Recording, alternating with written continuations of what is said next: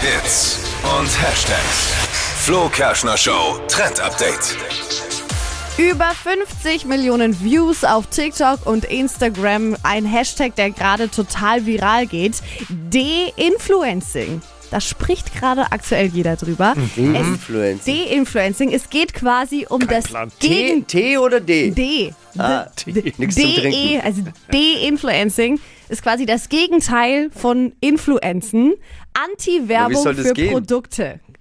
Also da geht's vor allem darum, dass ganz normale Menschen, die Produkte gekauft haben durch Influencer-Werbung, nicht zufrieden sind mit denen und das jetzt eben auch teilen im Netz. Also es gibt ganz viele Videos dazu, zum Beispiel irgendwelche Cremes, die von Influencern beworben wurden, Sportklamotten, also alles, was so Werbung gemacht wurde im Netz, wird jetzt quasi von der Community zerrissen und jeder redet mal Tacheles und sagt, hey, das Zeug ist eigentlich scheiße, braucht ihr euch nicht holen. Finde ich eigentlich Jetzt ganz schlägt cool. das Ja. Imperium zurück, Freunde. Jawohl, Genau. darauf haben wir gewartet. Auf diesen Moment. Ist wirklich cool, was sind ganz normale, echte Personen, äh, die uns eben sagen, was dann doch nicht so gut funktioniert und uns von vielen Käufen abraten. Gibt es da auch einen Rabattcode beim De-Influencing? Nein, Nein, da vermutlich gibt's nicht. keinen, nee. Hashtag wegschmeißen. Hashtag, äh, genau, kaufst dir nicht. Kauf's dir.